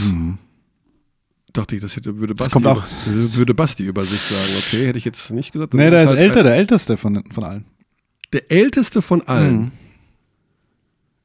Ist auch nicht Dorit. Sorry, Basti, aber ich dachte wirklich, du bist der Älteste. Äh. Wer ist denn noch älter? Mann, ich weiß es nicht. Die sind alle jung und. Tada. Tada. Ach, der Carsten, der Tada. Ja. Carsten Tada. Das fränkische Schwergewicht. ja, das- die drei haben alle Spiele gemacht. Sei mir auch da nicht böse, Carsten, dass ich das nicht auf der Matte hatte. Hat er auch gespielt gegen Griechenland? Ja, ne? Ja, klar. Hat er gespielt, ja. Ja. Auch gegen Israel. Ja, ja, das habe ich Immer dabei, immer dabei. War auch die letzten Sekunden gegen Serbien auf dem Feld. Ja. Also, das waren schon auch. Nee, das ist ein wichtiger Spieler. ja, absolut. Absolut. China, China, China Junge. Ah, China. da, da hast du es gesagt. Wer hat, denn, wer hat China gesagt da? Das ist der da? Basti. Das ist Basti. Ja, genau. Gut, wir sind, wir fahren nach China, wir fahren jetzt, brrr, Thema Wechsel. Brrr, 120 Sekunden, um zu unserem neuen Gesprächspartner zu kommen. Oh, wow. Gar nicht so einfach. Ja, mach mal, Und doch dies, mach ganz mal einfach. diese Überleitung. Die Überleitung ist ganz einfach. Wir werden mit dem nächsten Gesprächspartner auch über China und über die Nationalmannschaft reden, aber erst am Ende des Gesprächs. Denn seine momentane Hauptaufgabe ist es, in der amerikanischen G-League die Salt Lake City Stars zu trainieren. Wer ist das? Das ist, eine, das, ist das Farmteam der Utah Jazz. Also für diejenigen, die sich im Basketball nicht so auskennen, ich glaube, das sind die wenigsten unter euch daheim, aber vielleicht kann man es ja Die trotzdem G-League erwähnen. hieß früher D-League. Genau. Es als ist- Development League. Und irgendwann hat Gatorade sie gekauft oder sowas. Genau. Ähm, gut, dass Pepsi sie nicht gekauft hat. Die P-League finde ich irgendwie. P-League. P-League. Wer Oder muss noch Co- aufs Klo in der C-League. Wer muss aufs Klo in der P-League? ähm, ja, jedenfalls hat jeder NBA-Club sozusagen sein Farmteam und mh, da werden die Spieler so langsam herangeführt an die NBA oder eben auch nicht. Das sind also alles Spieler oft in diesen Teams der G-League, die sich die Chance erarbeiten wollen, in Es die hat sich NBA viel zu verändert kommen. dort auch in den Gehaltsstrukturen. Deswegen haben die europäischen Teams auch etwas größere Probleme mittlerweile, amerikanische Importspieler zu verpflichten. Genau. Das kommt noch dazu. mehr Geld mittlerweile bezahlt Genau. wird für die Spieler in der G-League und die Früher haben wir Gehalts- dafür ein Apfel und Ei gespielt. 25, 35.000 Dollar. Das ist jetzt angepasst worden. Es geht im Bereich 75 bis 100.000 Ja. Dollar, glaube ich. Ja. Also nagelt mich jetzt nicht fest auf die genauen Gehaltsstrukturen, aber es ist jedenfalls, hat sich deutlich verbessert und ist jetzt sogar teilweise besser für die amerikanischen Spieler dort zu spielen, finanziell gesehen, als in der BBL und äh, wenn die natürlich gar nicht mehr, ja, wenn das auch noch dazu kommt, dann ist es noch schwieriger für deutsche Teams, dort Amerikaner zu akquirieren. Über das alles wollen wir jetzt sprechen mit Martin Schiller. Martin Schiller war früher in der BBL hier als Coach aktiv, zuletzt als Assistant Coach bei den MHP Riesen in Ludwigsburg und zuvor auch an die Nationalmannschaft angedockt, jahrelange Trainererfahrung, ist jetzt der Head Coach in der G-League für die Salt Lake City Stars, also eine ganz besondere Herausforderung, denke ich mal, für einen Trainer, eine Mannschaft zu trainieren, wo alle Spieler eigentlich weg wollen. Und deswegen, ja, haben wir gedacht, das ist so spannend und interessant, das hören wir uns an und sagen Hallo in den frühen Morgen hinein, 7 Uhr Ortszeit nach Salt Lake City zu Martin Schiller. Und da ist er, Martin. Hallo. Hallo, schönen guten Morgen. Ja, 7 Uhr Ortszeit in Salt Lake City. Äh, das ist sehr früh. Bist du Frühaufsteher oder haben wir dich jetzt irgendwie aus dem Tiefschlaf geholt? Frühaufsteher. Zwei kleine Kinder Frühaufsteher. Oh, die zwei kleine Kinder auch noch dabei. Ja. Auch noch dabei, genau. Werden die jetzt nach äh, Mormo Mormonenstil erzogen in Salt Lake City? Na, äh, nein, nein, nein, nein. Wir halten die, wir halten die, wir halten die äh, deutsche Kultur äh, aufrecht hier. Ja, okay, gut. Wollen wir auch nicht näher ins Detail gehen. Äh, Wie mein Sohn immer sagt, Politik und Religion haben am Familientisch nichts zu suchen. Ähm, so, fangen wir an. Martin, du bist Head Coach bei den Salt Lake City Stars. Und wie, wir, wie ich gestern noch erfahren habe, Overtime-Sieg und der wievielte Sieg in Folge jetzt für euch? Folge, in Folge der erste, aber 5 aus 6. Ah, 5 aus 6. Gut, da hat mir dein. 21, ja, 21 und 19, also 21 Siege, 19 Niederlagen. Ja. Äh, kämpfen um den Playoff-Einzug und haben noch 10 Spiele zu spielen. Ja. Genau. Bring uns doch mal so ein bisschen, also gefühlstechnisch auf diese G-League-Ebene. Wie schwierig, ich habe es gerade schon im Vorgespräch gesagt, ist es für einen Coach, eine Mannschaft zu trainieren und als zu einer Einheit zu formen, wo doch eigentlich jeder Spieler das Ziel hat, dort möglichst schnell wieder wegzukommen? Oder ist das gar nicht so? Nö, nö, das ist, hast du schon gut beschrieben. Und das ist auch äh, Hauptherausforderung. Haupt, äh. Mhm. Also das ist schwierig, um die Frage äh, kurz und knapp zu beantworten. Ähm, Ja, es geht, ähm, es geht so ein bisschen darum, also die Herausforderung ist genau die, es geht ein bisschen darum, sagen, den Teamgedanken äh, immer aufrechtzuerhalten. Man ist manchmal der Einzige, der es tut, also äh, ich und mein Trainerstab, aber es ist unsere Verpflichtung. Ähm, und es geht mehr über individuelle Motivation, äh, eine Teammotivation zu schaffen. Also nach dem Motto, wenn ich 15 individuell hochmotivierte Spieler habe, dann habe ich zumindest motivierte Spieler und ähm, vielleicht können wir dann so äh, ein motiviertes Team sein. Macht das Sinn? Ja, macht Sinn, auf jeden Fall. Also die Frage ist halt, wie machst du das dann vom Spielstil her, wenn jeder individuell so ein bisschen herausstechen möchte, um sich zu präsentieren, du aber natürlich den Teambasketball, denke ich mal, äh, propagierst und auch trainierst. Welchen, ja, welche Gratwanderung ist das für dich? Machst du dann auch einfach mal Spielzüge speziell dann für einen Spieler, um zu sagen, okay, jetzt, jetzt darfst du Isolation hier und da oder äh, ordnest du solche Dinge einfach unter und sagst, Ja. wir müssen erfolgreich als Team sein? So ein, ist, ähm, es geht eigentlich um Überzeugung, dass Teambasketball, sagen wir es mal so grob, äh, diese Jungs auf die Ebene bringen wird, auf die sie kommen möchten. Das Ziel für alle ist die NBA. Ähm, und der, die, die Überzeugungsarbeit geht, geht dahingehend. Äh, das heißt, wenn du es in die NBA schaffen möchtest, dann bist du in der NBA der 15. Mann. Und der 15. Mann in der NBA mit deiner Qualität äh, wird nicht äh, 15 Mal auf den Korb werfen, sondern wird verteidigen müssen, wird den richtigen Pass spielen müssen, äh, muss eben die richtigen Sachen machen in den wenigen Minuten, in denen er spielt. Und äh, diese, diese Überzeugung, das gilt irgendwie, die, die gilt davon zu überzeugen. Das heißt, du, Und das ist nicht leicht. Hm, ich wollte gerade sagen, das heißt, du wirst auch sehr häufig recht harte Worte wählen müssen, wenn du einem Spieler sagst, im Übrigen, äh, für ganz oben reicht's äh, sowieso nicht, mein Freund. Also wenn, dann Defense und hier und da mal einen Pass spielen. Also du, du raubst ihn auch so ein bisschen was, denke ich mal, vielleicht von dem ganz, ganz großen Traum. Oder wie, wie, wie ordnest du das dann ein? Ja, ich, äh, sollte man in, in Wahrheit schon, in Wahrheit schon. Ähm, aber äh, wie man hier sagt, es, es wird gesugarcoated. Ja. Und äh, es wird nicht geradeaus so ins Gesicht gesagt, das wäre wahrscheinlich äh, counterproductive, mir fehlen schon die deutschen Vokabeln. Mhm. Ähm, aber im Grunde, im Grunde ist es so. Also man muss einfach dem Spieler so ein bisschen auch Honig um den Bart schmieren und da drin die Wahrheit aber verpacken, so ungefähr. Absolut, absolut. Auch ein Mentalitätsthema. Ähm, das, äh, das, wie soll ich sagen, wir sind ja so die jugoslawische, serbische Mentalität gewöhnt, unsere Trainergeneration in Deutschland oder eigentlich in Europa. Das ist extrem geprägt ne, von der serbischen Mentalität. Und die spielt sich hier halt gar nicht. Also ähm, äh, damit hat man gar keine Chance. Das ist nicht richtig oder falsch, ne? sondern man kriegt so äh, den jungen amerikanischen Athleten nicht. Und äh, es geht ja darum, ihn irgendwie zu kriegen, ihn irgendwie zu führen. Ne? Und äh, das geht nicht mit der mit der ewigen Peitsche hier. Ja, du hast ja sozusagen auch ein Team, dem du zulieferst, also in dem Fall äh, den Utah Jazz. Wie ist denn da dann überhaupt die Kommunikation? Kommt dann von oben, sage ich jetzt mal in dem Fall, oder von, von der Organisation der Jazz so die Ansage, du Martin, wir bräuchten mal vielleicht den oder den Spieler, den sehen wir eher bei uns. Also wirst du da auch noch so ein bisschen, ich sag's mal übertrieben, gegängelt?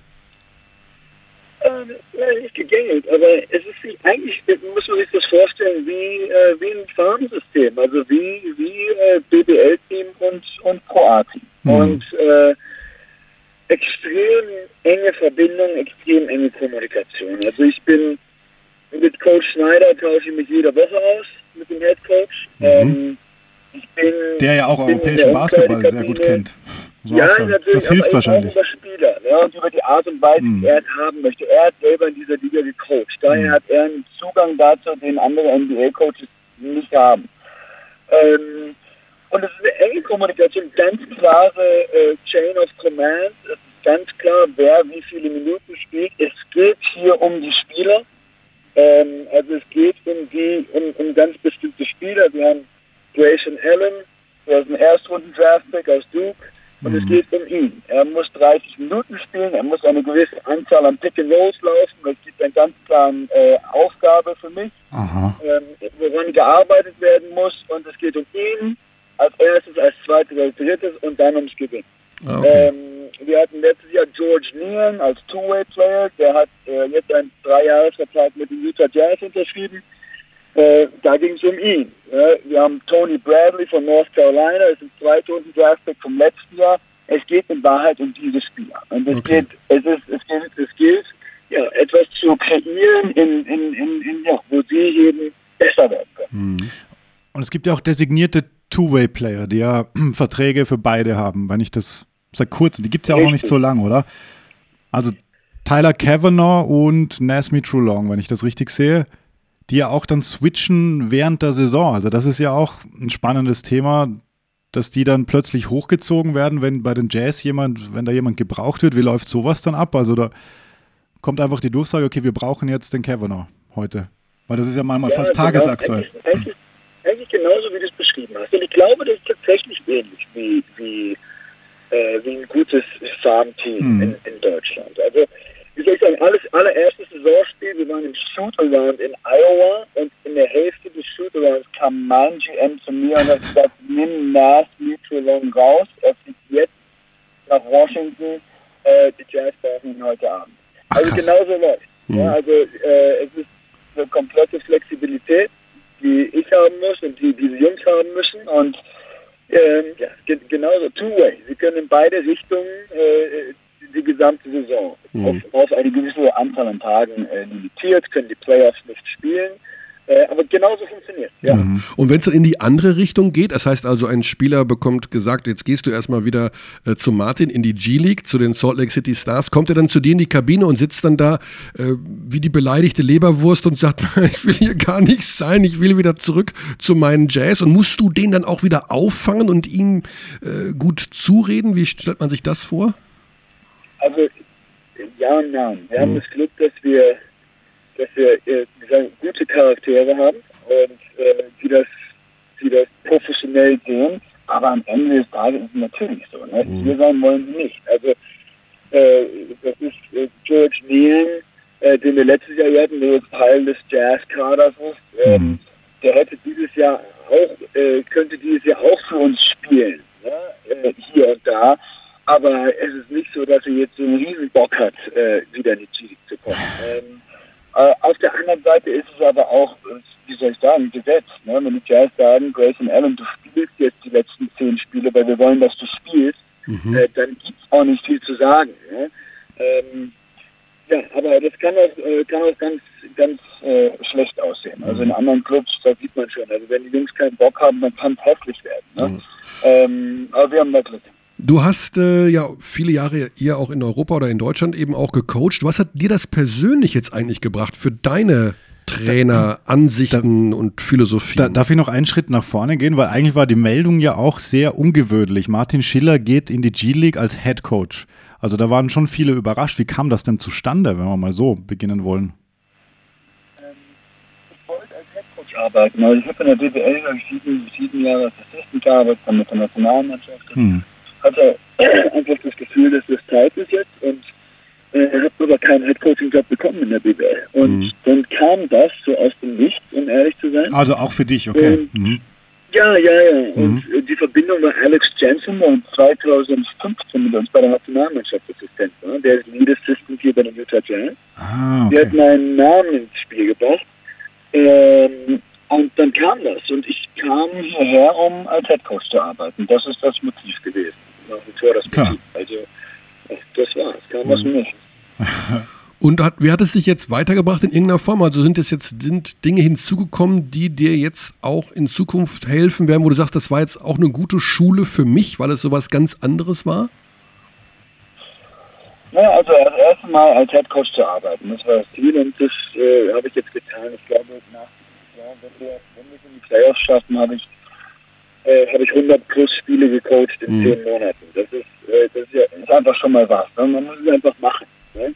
Äh, und das, äh, das habe ich mir gedacht zum allerersten. Mhm. Ähm, äh, als, als zweites ist, haben wir gebracht, diesen, diese Mentalität und diese Kultur hier kennenzulernen. Ich verstehe jetzt äh, den jungen amerikanischen Athleten besser. Ich habe mich früher immer gefragt, warum, warum wollen die Amis äh, ähm, im April nach Hause? Warum sind sie nicht mehr heiß auf die Playoffs? Ja, warum ist der Kampf der und nicht der Kampf, hey, wir können hier was gewinnen? Ja, und Mhm. ich kann das jetzt einfach ein bisschen, bisschen nachvollziehen. Verstehen vielleicht noch immer nicht, aber nachvollziehen und äh, ein bisschen anderes Spiel kennengelernt. Also insofern war das äh, bisher eine tolle Erfahrung. Hm, Konntest du auch dem, äh, den Spielern so ein bisschen vermitteln, dass auch in Europa toller Basketball gespielt wird? Also auch in der BBL zum Beispiel. Also hast du dem auch mal gesagt, pass mal auf, da gibt es auch eine Perspektive, das ist auch ein Sprungbrett. Auch dort haben Spieler bereits ihren Marktwert vervielfacht.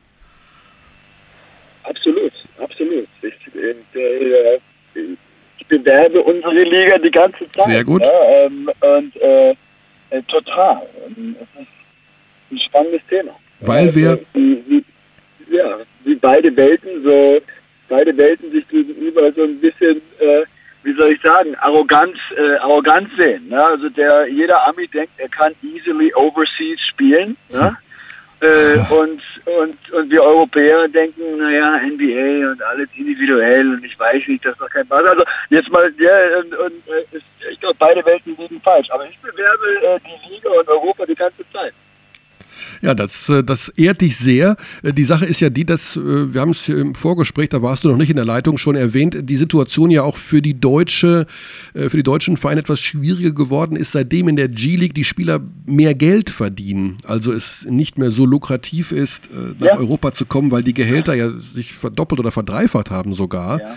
Ähm, hat, kannst du auch schon feststellen, dass es tatsächlich für die Spieler dann wirklich auch unattraktiver geworden ist, weil sie sagen, okay, ich kann auch, wenn ich das gleiche Geld hier verdienen kann in der G-League, dann bleibe ich eher hier, weil der Weg in die NBA kürzer ist, aber in Deutschland könnte ich sagen mal das gleiche Geld verdienen und könnte trotzdem mehr spielen oder wäre in einem ambitionierteren Umfeld zu Hause. Also merkst du, dass es, dass sich da was verändert hat? Äh, auf jeden Fall. Also das erste ist das Thema die Two Ways, über die ihr gesprochen habt. Mhm. Ne? Das sind das sind 60 Spieler, die den deutschen oder den europäischen Markt extrem fehlen. Ne? Und, und 60 Spieler eben genau von der Qualität, die, die rekrutiert werden von Europäern. Ist es, ich muss kurz dazwischen fragen, die, nur die Two-Ways bekommen mehr. Und die anderen haben immer noch Two- das die. Two-Ways, nein, alle bekommen, mehr, alle bekommen mehr als vorher, aber Mhm. die Two-Ways bekommen signifikant mehr. Also Okay. äh, der Two-Way bekommt äh, äh, 75.000 und bis zu 275.000, je nachdem, wie viele Tage er Ah, beim, äh, beim, äh, bei der großen Mannschaft dabei ist. Mhm. Das heißt, du hast Spieler, äh, die äh, ja, das ist einfach attraktiv, ne? weil du nah dran bist an der NBA, du schnupperst, du bist irgendwie schon dabei äh, und du bist auch zu Hause. Das ist ein Riesenfaktor, den ich einfach nie bedacht habe. Mhm. Ne? Wir bleiben immer in Deutschland. Ne? Und die Jungs kommen zu uns. Und, und dieser Faktor des Wegseins, dieser Faktor in einer anderen Kultur zu sein, den habe ich nie bedacht. Äh, der spielt eine große Rolle. Jetzt ist es so, dass man natürlich sagen muss, na gut, der macht 275.000 brutto. Ähm, diese Two-Way-Spieler mit der Qualität, die sie haben, könnten viel mehr Geld in Europa verdienen. Ja. ne? Aber wie gesagt, der Faktor NBA-Traum äh, und zu Hause sein ist riesig, viel größer, als ich jemals dachte. Mhm.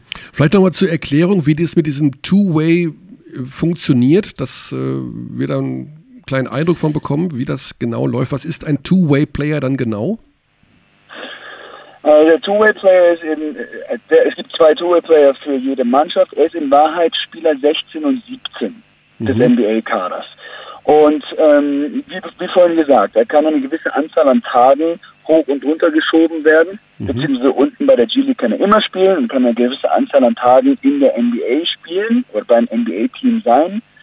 Ähm, und ähm, ja, das ist es. Ne? Das ist ein komplett flexibler äh, Körper, der hoch und runter geschoben werden kann. Und, Ja. und äh, du bist Teil des NBA-Teams.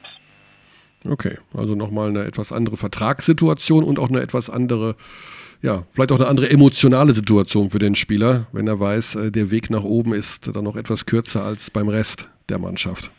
Ja, absolut, absolut. Ne? Training Camp etc. etc. Wir haben am Anfang des Gesprächs gesagt, mh, du trainierst Spieler, die alle möglichst schnell wieder weg wollen aus deiner Mannschaft. Wie siehst du es jetzt persönlich für dich? Also ist das, denke ich mal, auch eine zeitlich begrenzte Geschichte, weil man ja das auch als Entwicklungsschritt sieht. Wo geht dann der nächste für dich persönlich hin? Äh, Ich bin, mein Vertrag läuft hier aus. Mhm. Ähm, ich, kann hier weitermachen. Ganz bestimmt. Ähm, aber ich bin für, ich bin für, ich bin offen für viele Sachen. Also ich gucke auch nach Europa, ganz klar, ganz klar nach Deutschland. Ich habe jetzt, ich hab jetzt diese, diese Headcoaching-Erfahrung gemacht und äh, wenn sich Headcoaching-Jobs in Deutschland auftun, dann bin ich dafür grundsätzlich offen. Also Ähm, Head Coach, also nicht mehr Assistant. Ja, nee, das ist, äh, wie gesagt, ich bin hierher gekommen, um Headcoach zu sein, habe Mhm. den Job äh, nicht bekommen in Deutschland und bin hierher gekommen. Deshalb, also das, das Ziel bleibt dasselbe. Also da geht es schon um Headcoaching-Jobs für mich. Und, ja, wir gucken. Ja. Der Kontakt zur Nationalmannschaft ist hoffentlich auch nie abgerissen, denn da sind ja auch viele sportliche Perspektiven momentan äh, in Sicht. Der ist nie abgerissen. Ich rede mit anderen, andere Regelmäßigkeit. Ja. Und ähm, nee, äh, darauf, darauf habe ich grundsätzlich immer Lust, aber das sind ja andere Sachen. Ja. Geht ja darum, ne, wer ist da gerade im Boot und wer macht und da geht es natürlich um Co-Trainerposition. Äh, aber da ist der Kontakt nie abgerissen. Ich bin immer bereit, äh, für die Nationalmannschaft zu arbeiten. Das ist eine, äh, eine Sache der Ehre. Ja. Hört sich vielleicht romantisch an, aber äh, mir hat das immer sehr viel. Nee, das äh, kann ich nachvollziehen. Also da tatsächlich, äh, ja, steckt sicherlich bei jedem, der dabei ist, viel Herzblut mit, ist da mit im Spiel. Alex hat noch was, der guckt so aufgeregt zu mir rüber. Ja, auf jeden Fall. Wir hatten ja eine sehr spannende Personalie in eurem Kader äh, zu Saisonbeginn mit Trey Lewis. Der war, der war kurz im Trainingcamp der Jazz, wurde dann gewaved, mehr oder weniger am 4. Oktober, wenn ich das richtig im Kopf habe, und war dann bei euch. Jetzt steht er aber nicht mehr im Kader. Wo ist Trey Lewis? Äh, der ist in Cleveland, Ohio, weil er eine Season-Ending Injury hat. Oh, das wusste ich nicht. Äh, ja, Trey Lewis ist äh, zur Erklärung. Es, ist, es gibt vier Spieler in einer G-League-Mannschaft, die heißen Exhibit 10. Das sind die vier nächstbestbezahlten Spieler. Mhm. Die verdienen 50.000 Dollar, was nicht viel Geld ist. Also für Trey Lewis das zu machen, äh, war finanziell nicht lukrativ. Warum machen sie das, diese vier Spieler? Sie sind im Training Camp der Jazz. Mhm. Ähm, die Utah Jazz hatten keinen Roster-Spot. Das heißt, Trey hat das gemacht, wohl wissend, dass er es nicht. Es gab technisch gar keine Möglichkeit, äh, zu den Utah Jazz zu kommen. Es war klar, dass er G-League spielt, Er für die G-League unterschrieben. Mhm. Ähm, aber man zeigt sich dennoch. Ne? Und Ja. darum geht es den Jungs. Ja. Trey ist das äh, äh, perfekte Beispiel dafür. Warum machst du das? Du kannst ja in Deutschland oder in Europa viel mehr Geld verdienen, Mhm. aber der NBA-Traum. Und dieser NBA-Traum ist so gewaltig, das können wir uns in Deutschland gar nicht vorstellen. Mhm. Und ähm, ja, so, so war es mit Trey. Das war äh, sehr schade, dass er jetzt abhanden gekommen ist. Ja, was hat er denn? Äh, der, hat, der hat sich ein Band im Daumen gerissen, nicht besonders schlimm, aber für uns Season Ending, weil unsere Saison Ende März schon zu, zu. Ende ist. Ähm, wenn alles gut geht, kann er dieses Jahr sogar noch in Europa spielen. Ähm, wird vielleicht Ah, ein bisschen okay. schwer, weil er halt nicht mehr in Form ist und keinen Rhythmus hat. Ne? Ja. Aber also nichts Schlimmes. Nichts Okay. Schlimmes. Und dass der in Salt Lake City gelandet ist, das ist äh, auch kein Zufall eigentlich, weil er irgendwann auch mal in Bayreuth war. Und da sind die Connections ja auch immer noch gut, nehme ich an. Kam ja, das? absolut. kam ja, das da so zustande? Summer, da war ein, absolut, da war eine Summer League äh, bei uns. Und äh, da, da ist mit Raul ja sehr, sehr eng, äh, waren das natürlich kurze Kontakte. Das ist natürlich, äh, wie soll ich wusste viel über Trey und wir wussten viel über ihn. Wir hatten ihn aber auch schon vor einem Jahr angeguckt und äh, aber gebe ich dir absolut recht, spielt natürlich immer eine Rolle, ne, die Mhm. Verbindungen. Also, ja, eben. Also globale Connections über Bayreuth, Wales nach Salt Lake City. Ach, absolut. Die Welt ist ein Dorf und die Basketballwelt ist, ist ein ganz, ganz kleines Dorf. Absolut. Wenn ich es richtig im Kopf habe, ist einer eurer Meisterspieler 2009 aktueller BBL-Spieler. Weißt du Äh, wer? ja, nenn mal den Namen. Bitte? Nochmal, ein, äh, sag nochmal. Ein aktueller BBL-Spieler war mit euch österreichischer Meister 2009. Wir sind immer so ein bisschen Äh, Trivia. Thomas. Ja, natürlich. Wir sind so ein bisschen Trivia besessen hier. Ja, ja. Jesus Maria, was ist das für eine Trivia? Ein Wahnsinn. Ja, abschließend Ja, ja. noch, Martin, wie gefällt dir das Leben überhaupt in den USA? Da gibt es ja viele Leute, die mittlerweile sagen, da wollen sie nicht mehr wohnen, weil das ist Trump-Land und die haben alle nur noch Ja. eine Knarre im Halfter und sitzen auf der Veranda.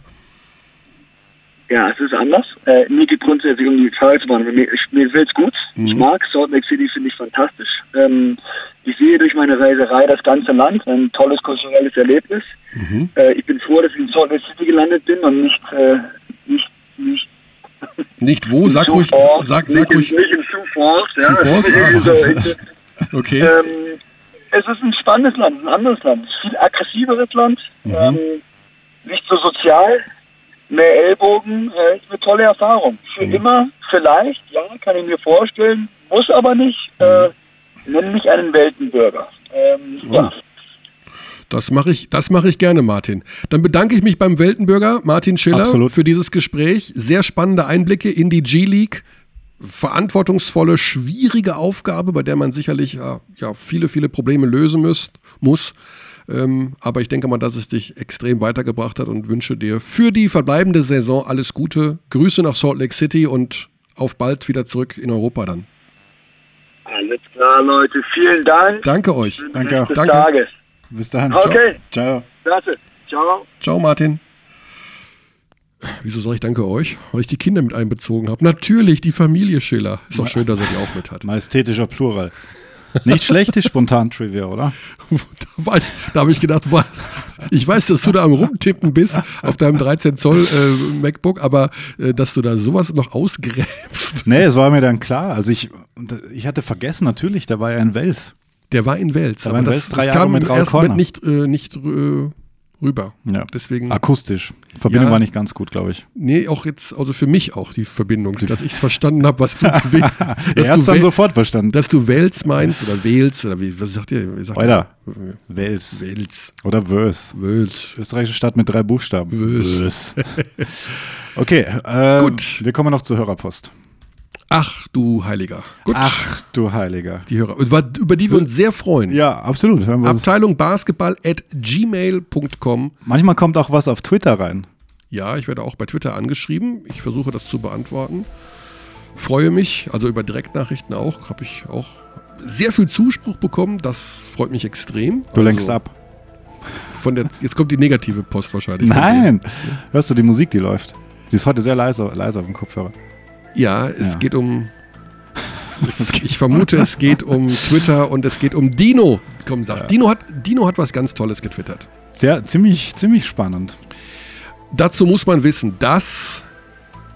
Und das, das sage ich äh, mit vollem Respekt. Oh, er hat auch gemeldet. Ja. Gerade. Äh, Dino Reisner ist ein langjähriger Basketballkenner, Insider, ja, Journalist, war beim MBC, ist immer noch beim MBC, ich weiß gar nicht so genau. Also jedenfalls, der kennt sich aus. Und Dino hat uns einen Link geschickt, dass es er hat jetzt auch einen Artikel geschickt. ja, äh, doch noch einen Spieler in der NBA gab, aus ein Deutscher, vor Frido Frei.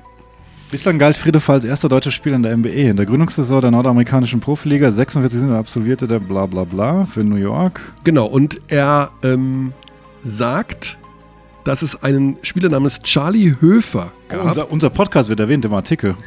ja. Ja. Und Charlie Höfer hat vor Frido Frei in der NBA gespielt.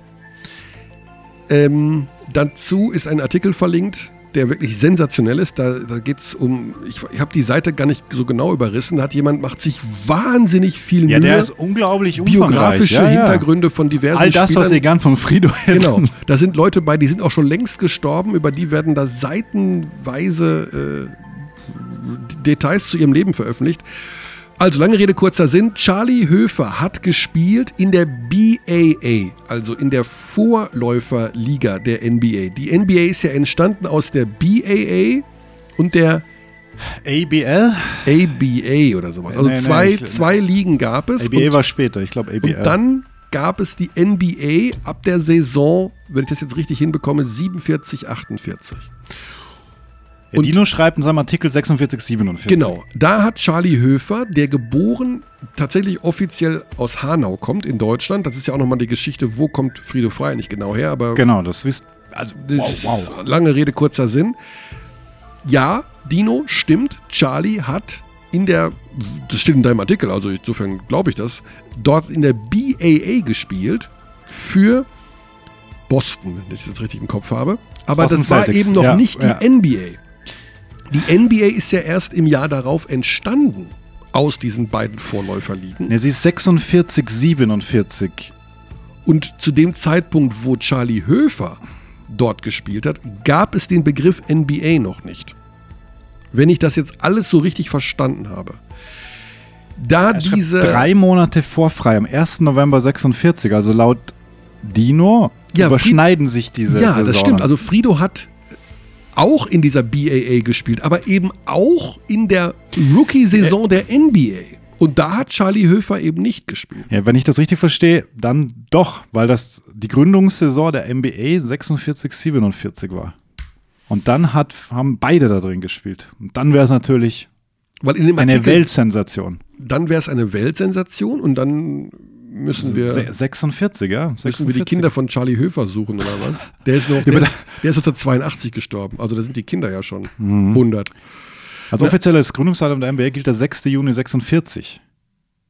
Also Der in dem Gründungs- Artikel steht, dass Charlie Höfer in der. BAA geschrieben hat. Aber pass auf, Dino, lieben Dank für den Artikel. Riesensache. Hm. Er hat mich nur bisher wenig, er wird mich wahrscheinlich mehrere Tage meines Lebens kosten, Ja. um das zu recherchieren. Danke dafür. Schon wieder.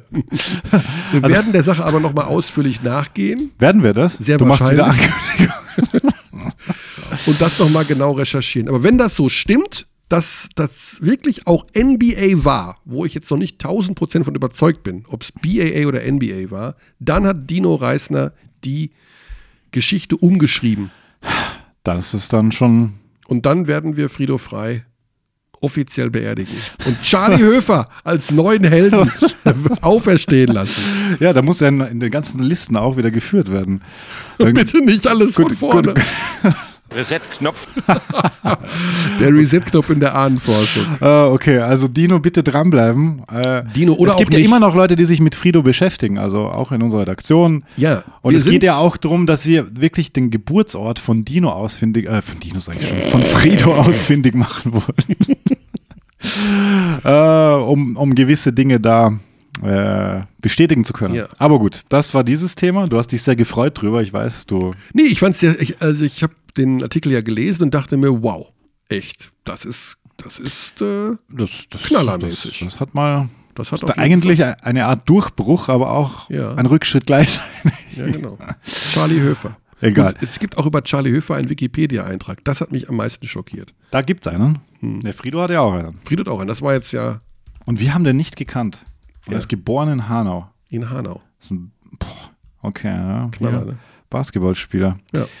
Aus Sioux Falls, South Dakota. Also nee, da ist er gestorben. Da ist er gestorben, So rum. Ah, 82, oder? ja, 83. 83. 83. Okay, Hanau, Germany, 21.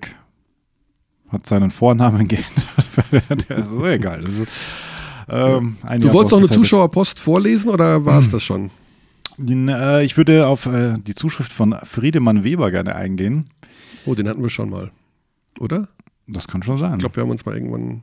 Aber sprich weiter bitte. das ist ein sehr, ist ein sehr guter und konstruktiver Vorschlag. Okay, umso besser. Ob wir nicht eine Rubrik zur WM in China einführen können.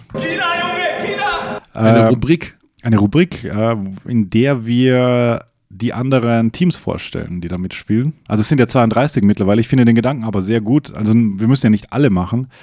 Aber auch ich bin langsam an dem Punkt, wo ich mir denke, okay, ich muss jetzt mal schauen, wer spielt denn für wen überhaupt? Genau. Wir, äh, mein Vorschlag wäre, wir warten die Auslosung ab. 16. Mhm. Ja, das ist März. Mhm. 11.30 Uhr, live Ja. bei Facebook Magenta Sport wird die Auslosung übertragen. Mhm. Wer gegen wen spielt. Und dann würde ich sagen, würden wir kurz danach beginnen, uns auf jeden Fall schon mit den deutschen Gruppengegnern auseinandersetzen. Und wir können das sehr gerne machen. Die Idee finde ich gut. Bis zum Sommer alle 32 Teams zumindest mal grob vorzustellen und den Idealkader vielleicht zu präsentieren, wie er denn aussehen könnte. Finde ich spannend, Ja. denn ganz klar, das könnt ihr euch vorstellen, ist für uns diese WM natürlich auch Ich das hab- Highlight des Jahres. Ich habe Bock, den amerikanischen Kader zu machen. wenn, wenn du aus allen wählen kannst. Aber die Frage ist ja, wer spielt denn da überhaupt? ja, ich Also, sage ja nur, aber wenn wir sagen in Bestbesetzung, was ist denn die amerikanische Bestbesetzung bitte? Wahnsinn, oder? Ja, also da, Ich weiß gar nicht, ob da alle spielen wollen. Also will LeBron nochmal WM spielen? Ah, Ich glaube, durch den Ort ist es für die Sponsoren so, dass die sagen werden, bei manchen so, fahr doch da mal hin, fahr doch mal nach. Fahr doch da mal hin, weil da ein sehr relativ großer Markt ist. Da kannst du schnell 8 Millionen Dollar verdienen und dann unseren Podcast Das kaufen. ist 8 Millionen. Ja, genau. Denn wir sind 8 Millionen Dollar wert. Haben wir zu Beginn der Sendung ausgerechnet. Und direkt An- aufs Launchpad gekickt. Spar, äh, Kaufangebote bitte direkt an abteilungbasketball.gmail.com. Wie, wie hoch Wir nochmal? gehen, auch, wir gehen auch auf 5 Millionen runter. Achso, ich dachte. Das ist 8 Millionen. Verhandlungsbasis. Ah, okay. Verhandlungsbasis. Okay. Ähm, ja, sonst auch viele Zuschriften. Danke dafür. Heiko Schafazik wird gefragt, wie es dem geht. Hm, Heiko Schafazi fragt, wie es uns geht. ne, oder wir, jemand will, Sven Küpper will wissen, wie es Schafazik geht. Ich will eigentlich auch wissen, wie es Ça Schafazik ça geht. va merci, sage ich, glaube ich, oder bei, bei Heiko mittlerweile. Dem geht's, glaube ich, gut. Mm, Dann ne, der ist nicht in Frankreich. ist er nicht mehr in Nee. Frankreich. Der hat keinen Verein? Der hat keinen Verein. Ich glaube schon, ja. The Chef hat keinen Verein. Da müssen wir den mal in den Podcast holen. Kann er sich hier vorstellen. Stärken, Schwächen, neue Lieder auf der Gitarre vorspielen. Alles möglich. Jetzt schaust du schnell nach, ne? Aber ich dachte, er hätte gespielt. Äh, ich glaube, er hat in Spanien was zu Beginn. Ja, Saragossa. Da, da, da, Ist der aus Frankreich weg? Schau, ich, ja, ja, das ist, ja. passiert so viel, ich kriege nichts mehr mit. Aber da steht dann nichts mehr. Er war in Nanterre. Genau. Mach mal Aloha. Mach du mal, Aloha. Ich weiß doch nicht, oft. Es ist ganz rechts die Spalte, vierte von oben. Fast. Fünfte. Fast. Nee, dritte von oben. Vierte von oben, sag ich. Oh je. Das ist die falsche Taste. Das war die fünfte. So, das heißt, wir haben heute gesprochen mit Nils Giffey und mit Martin Schiller. Es ging um Nationalmannschaft, es ging um die G-League, es ging um Alex Reiseimpressionen. In der kommenden Woche, bist du schon im Urlaub dann noch nicht? Ne, warte mal. Na, ich bin noch da nächste Woche. Nächste Woche ist Alex nochmal da. Ja, dann fährt Alex in Urlaub. Der hat ein Leben, liebe Leute. Das ist vom Flughafen zu Flughafen. Ein Fünf-Sterne-Hotel jagt das nächste. Kamerateam hier, Interviews da. Wenn du mich jetzt provozieren möchtest, Ah, so ein Leben, herrlich. Wir müssen hier ja, buckeln, Tag für Tag. Genau, ich liege nur in Tel Aviv am Strand, mach Ja. da gar nichts. Das hat dir gar nicht so gut gefallen, Tel Aviv. Ja, die, auf einer Skala von 0 bis 10, Tel Aviv ist ich war zu kurz. Ich, da, du du Ja. siehst da ja nichts. Du siehst nichts? Nee, also ich war da einmal ein paar Stadtbilder gemacht, sonst war ich in der Halle. Was glaubst du? Ja, du hast Stadtbilder gemacht. Hm, also, ja. Ja, da habe ich sehr viel Zeit dafür. 0 bis 10 ist Tel Aviv eine 4, 5. Was ist Wien? Wien ist deine Stadt. Wien hat 9 wahrscheinlich, ne? Wien ist schon, schon dabei. Tel Aviv. Äh, in Wien gibt es auch den Tel Aviv Beach am Donaukanal. Ach komm. Ja, ist, eine, ist ein ganz nettes Lokal. Und schon wieder schön abgelenkt. Gut, Ich rank da überhaupt nichts. du rankst nichts. Nee. Dann würde ich sagen, dieser Podcast war eine glatte 10. Bis zum nächsten Mal. Gute Zeit. We treat people here with complete respect. This is Germany.